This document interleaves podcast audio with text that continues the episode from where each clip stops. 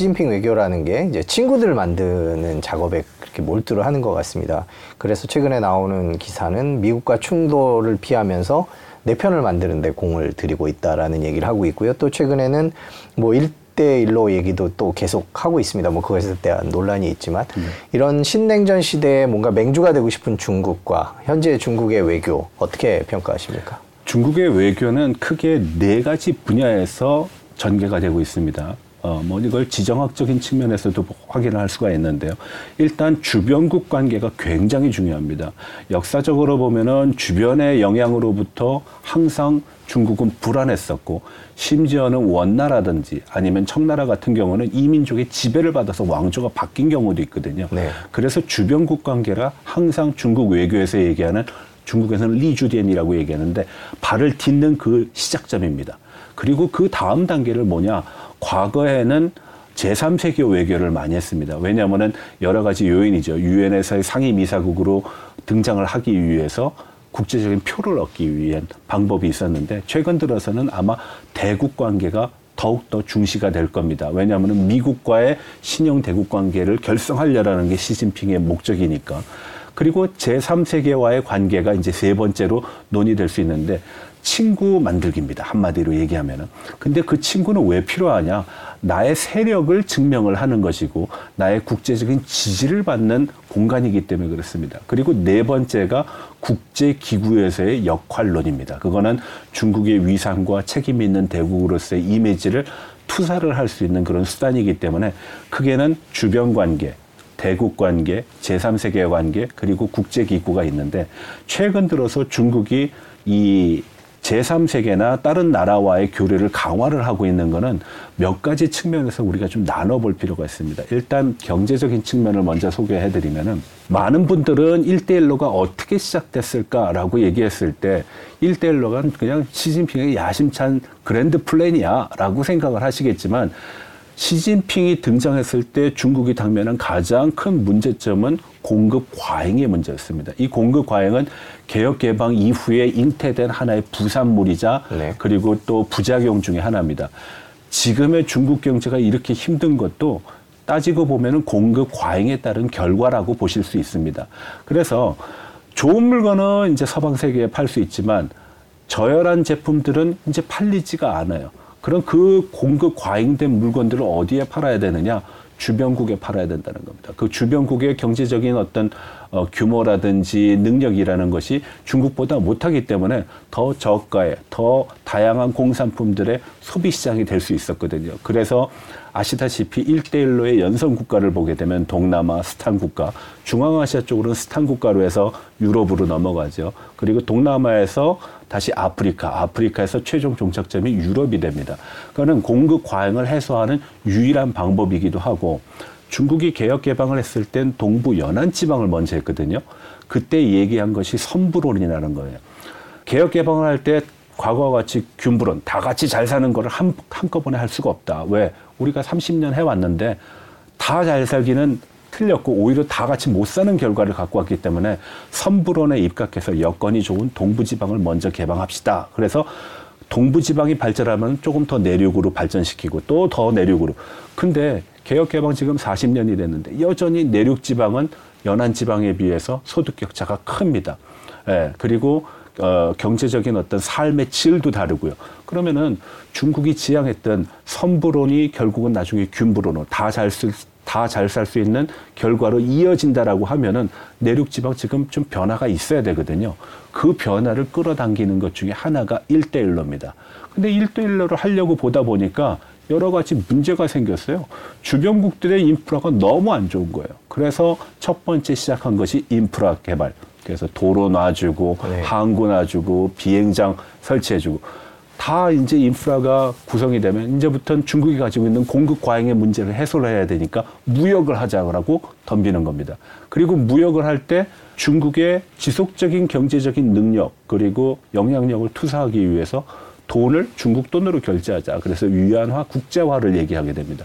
그래서 일대일로는 크게 세 가지, 뭐 앞에 두 가지가 더 있습니다. 그래서 보통 오통이라 그러는데 정책 상통과 민심 상통이라는 맨 마지막에 뻔한 얘기를 제외하면은 인프라 구축, 무역의 확대, 그리고 위안화의 국제화를 가지고 얘기하는 겁니다.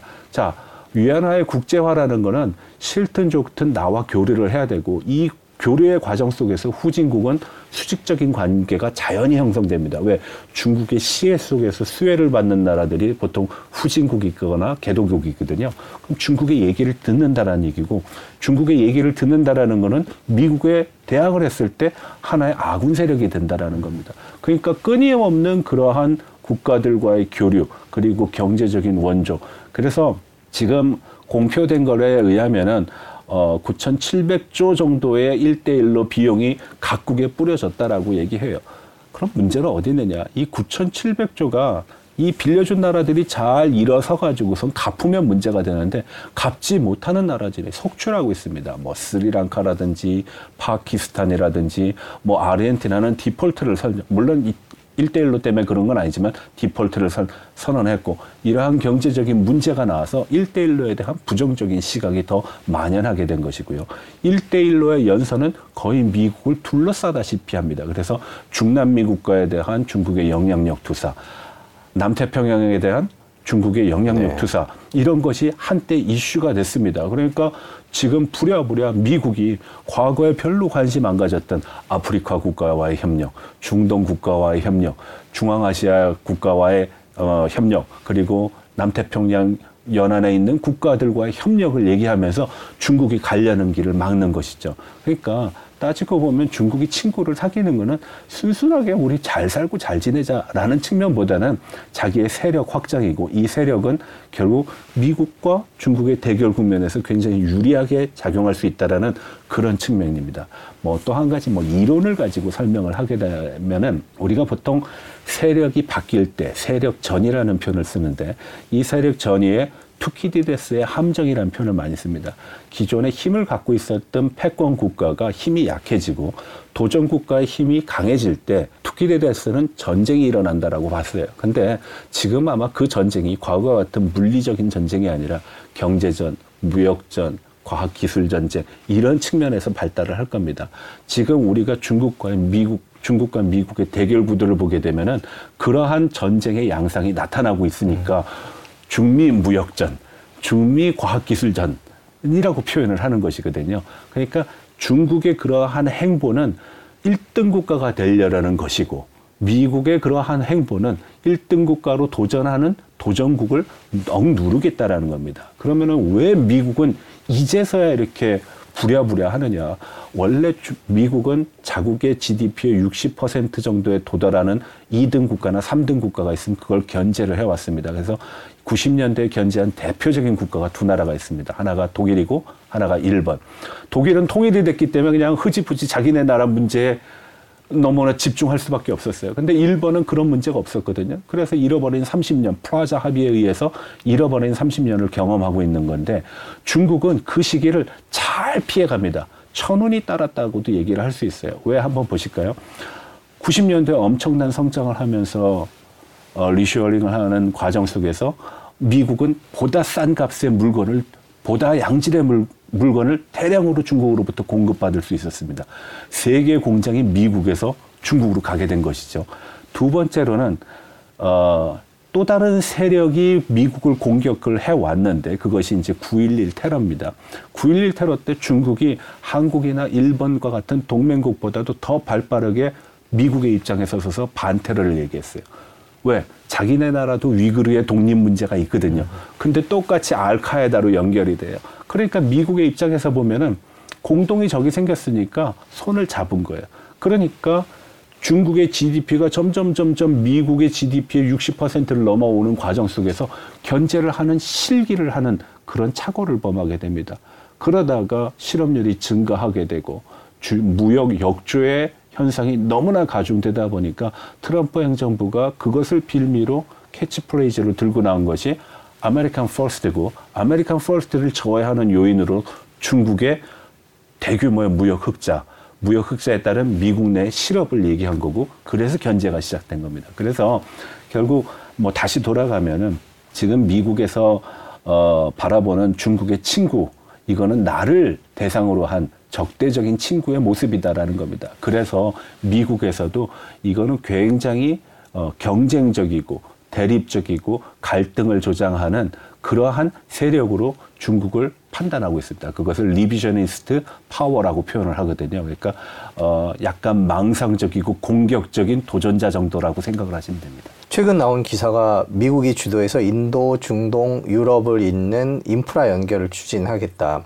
중국 일대일로의 맞불을 놓는 격이다. 이렇게 얘기를 했습니다. 네. 이것도 지금 말씀해 주신 그 맥락에서 이해할 수 있을까요? 네. 그렇지만 저는 아, 그거는 조금 좀 뭐 힘들지 않겠느냐라고 봅니다. 왜냐하면은 맞불을 놓는 건 좋습니다. 우리가 더 큰 화재를 막기 위해서 맞불을 놓는 것이거든요.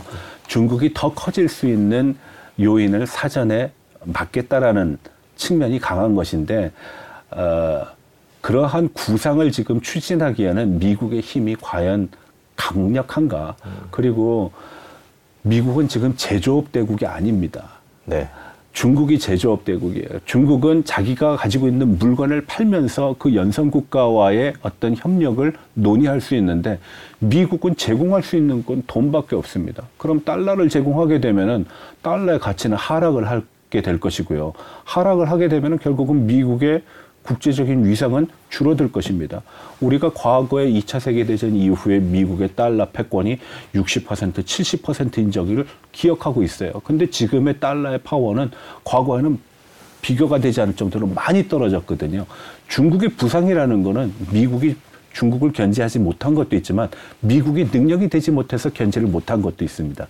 그런 측면에서 보게 되면은 구상은 상당히 아름답다. 인도와 중동과 아프리카를 연결하는 아이 그 서로 협력해서 잘 살아보자는데 누가 반대를 하겠습니까? 그렇지만 그러한 과정을 만든다라는 것이 쉽지 않다. 그런 과정은 쉽지 않습니다. 중국이 그 모습을 보여왔어요. 왜? 너무나 많은 너무나 복잡한 지역의 정치적인 갈등, 경제적인 이해, 종교적인 문제까지도 결여 결 같이 연결되어 있는 것이 중동 지역이고 아프리카 지역이거든요. 아프리카에 오십일 개국이 있는데 끊임없는 쿠데타와 문제들이 생겨나지 않습니까?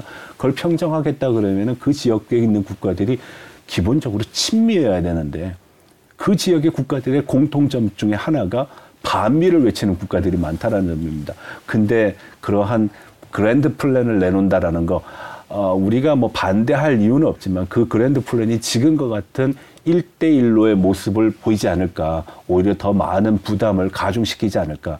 아마 제 생각에는 지역 대상으로는 인도와 중동과 아프리카를 얘기하지만 실질적으로 거기에 참여하는 국가는 미국이 앞서 나가지 않고 미국이 팀을 만들 겁니다. 한국부터 일본부터 유럽부터 해가지고선 개발을 할 겁니다. 근데 에, 상당히 장기적으로 보면은 괜찮을지 몰라도 중단기적으로는 굉장히 힘들다라고 봅니다. 전 세계가 이제 신냉전 때문에 각자 도생을 모색하고 있는 그런 상황 속에서 미국과 중국이 계속 부딪히고 있는 그런 상황인데 그렇다면 결국에 중국의 신냉전 정책의 핵심은 미국과 맞선다.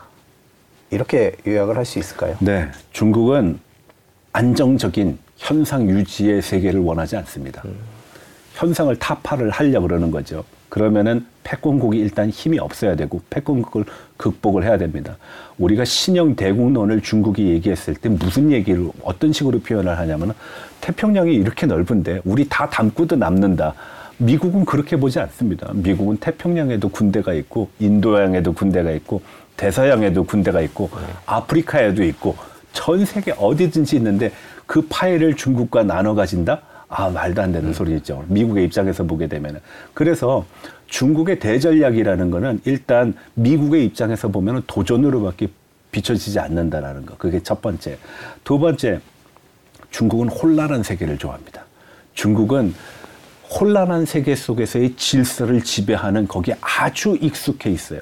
너무나 평화롭고 너무나 안정적인 상태는 별로 좋아하지 않습니다. 마오쩌둥의 시대도 그랬고 그리고 등서평이라는 시대에서 개혁개방을 선, 선언한 것도 혼란한 속에서 안정이 갑자기 온 거예요. 그럼 이때 한번 우리가 변화를 하자. 그래서 선택한 겁니다.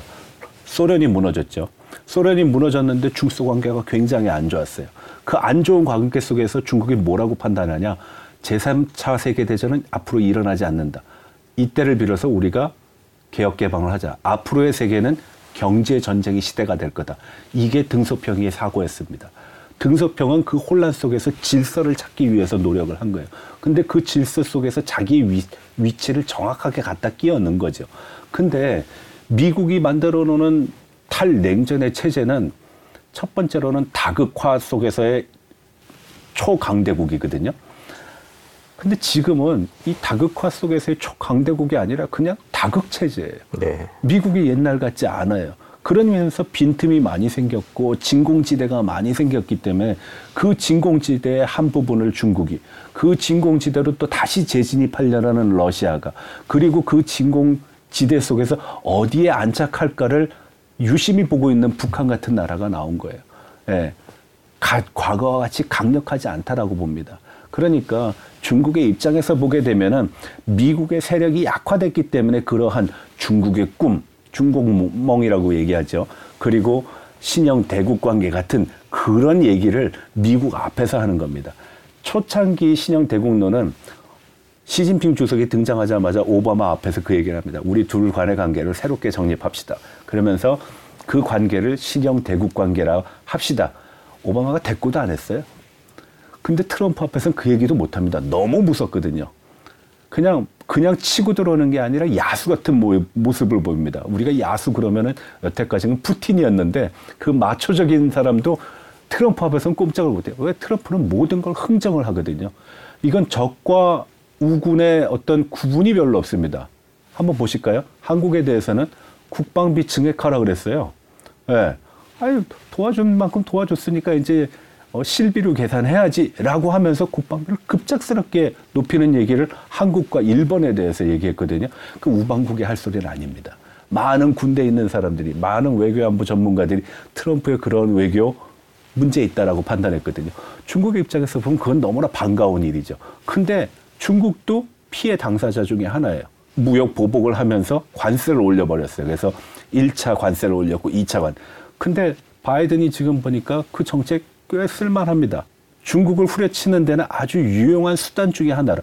그래서 바이든이 여러 가지 정책 중에서 트럼프가 한 거 빼고는 다 좋아 라고 얘기를 했지만 트럼프의 관세 정책 아직까지도 완화시키고 있지 않습니다.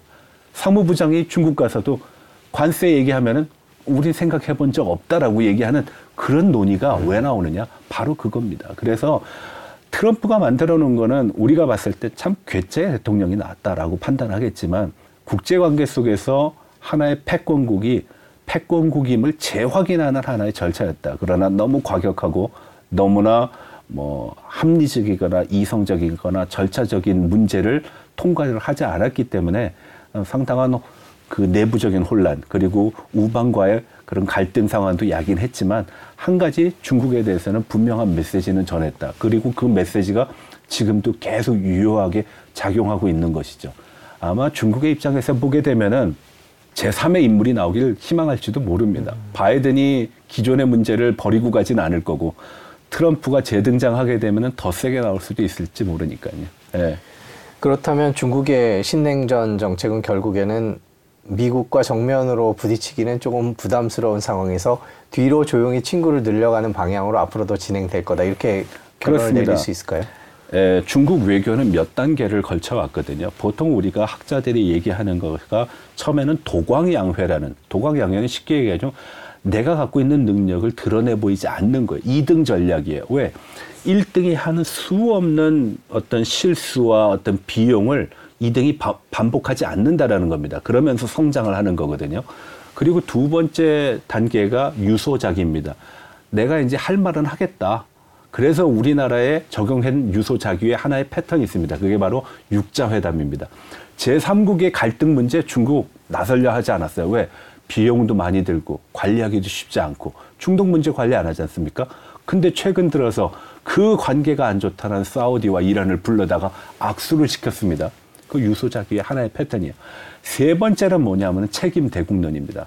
나는 책임 있는 대국으로서의 역할을 할 거야. 여태까지는 한 거 봤지. 그러면은 이제 마지막 단계는 뭐냐? 중국이 생각하는 국제 질서를 만드는 겁니다. 그 국제 질서가 우리는 아름답지 않, 않을 거라고 예상을 해요. 왜냐하면은 지난 삼천 년, 오천 년 우리는 수도 없이 중국을 봐왔으니까 중국이 만든 세상 아름답지 않았습니다. 꼭 상하 관계가 들어갔고 어, 주종의 관계가 들어갔기 때문에. 그래서 평등한 관계라고 얘기하지 않습니다. 우리가 보통 국제관계는 나라의 크기는 다를지 몰라도, 우리가 강대국과 약소국의 구분은 있을지 몰라도 적어도 국제관계에서는 형식적으로나마 평등한 관계를 보이고 있는데 어, 중국은 그거 원치 않습니다. 어, 그래서 뭐 우리가 유월 달에도 방송을 했지만 어, 한국에 대해서 배팅하지 말라라는 중국 대사의 그 발언 한마디로 우리가 굉장히 많은 토론을 한 이유도 바로 그러한 패턴이거든요. 그래서 어, 지금 중국이 보고 있는 모습은 강대국이 되고 싶어 하는 겁니다. 근데 제가 봤을 때는 너무 조급하다. 등소평은 한 백 년 정도 얘기했거든요. 굉장히 긴 시간 도왕양해를 버리지 말아라 그랬는데 구십 년대 중후반 들면서 국제사회가 중국의 부상을 보면서 이 자리에도 참석해 주십시오, 저 자리에도 초청을 하면서 중국이 뭐 조금 시체말로 우쭐해졌습니다. 그 우쭐한 형태가 유소자기로 나타난 것이고, 내가 그럼 동북아의 평화를 위해서 한번 자리를 마련해 볼게 하고 결정한 것이 육자회담입니다. 근데 육자회담 한번 보십시오. 그 지루하게 진행됐던 과정 하나의 결말도 우리가 얻지 못했고, 동북아의 안녕이 확보되지도 못했고, 그렇다고 미국과 중국의 갈등이 완전히 해소되지도 네. 않았고, 그런 문제가 있습니다. 그래서 중국은 그러한 패턴을 가고 있는데 결국 중국이 꿈꾸는 거는 중국 중심의 세계 질서.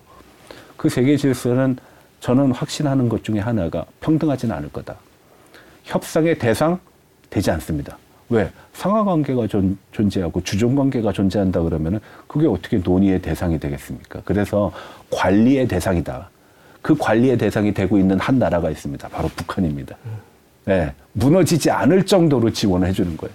더 강대하게 하지 않습니다. 중국이 늘 일대일로를 얘기하면서 나랑 협력하면 부유해져. 일대일로보다도 훨씬 더 역사성을 가지고 협력을 해온 관계가 중국과 북한의 관계인데 절대 북한 부유하게 하지 않습니다. 물론 북한도 그거 원치 않을 겁니다. 왜? 중국의 영향력이 더 강화될 거니까요. 그러니까 그런 모습을 보게 되면은 중국의 어떤 국제사회에서의 대결구도, 그리고 질서에서의 자기가 선점하려는 그 위치는 우리가 생각하는 것보다 더 노골적이고 더 공세적이다라고 얘기할 수 있는 겁니다.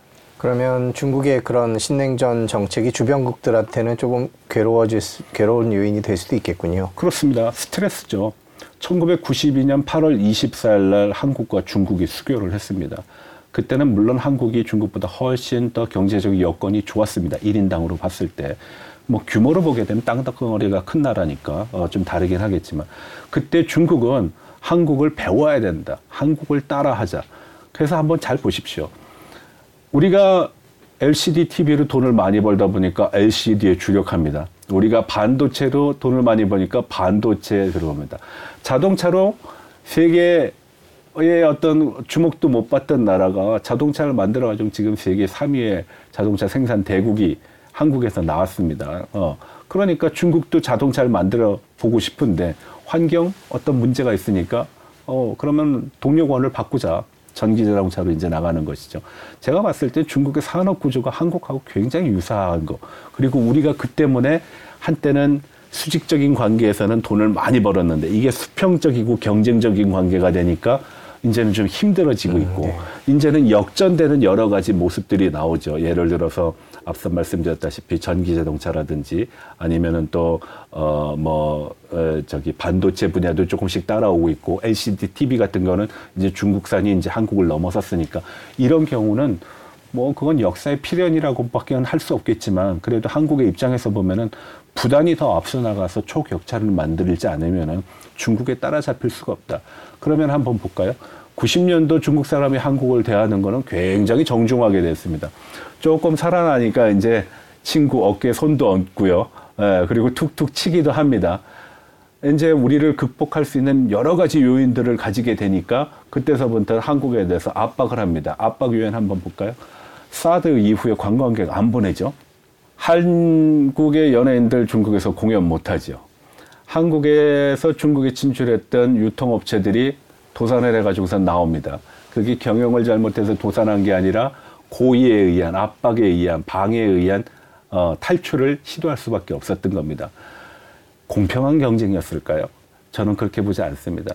그러니까 중국이란 나라가 지금 보여 구십 년대, 이천 년대 초반에 보여줬던 모습은 아, 새로운 중국이 나오나 보다라고 우리가 생각을 했다 그러면 지금 중국은 백 년 전, 이백 년 전, 오백 년 전 중국으로 다시 돌아가고 있는 듯한 인상을 버릴 수가 없다라는 측면에서 우리가 견제를 해야 된다.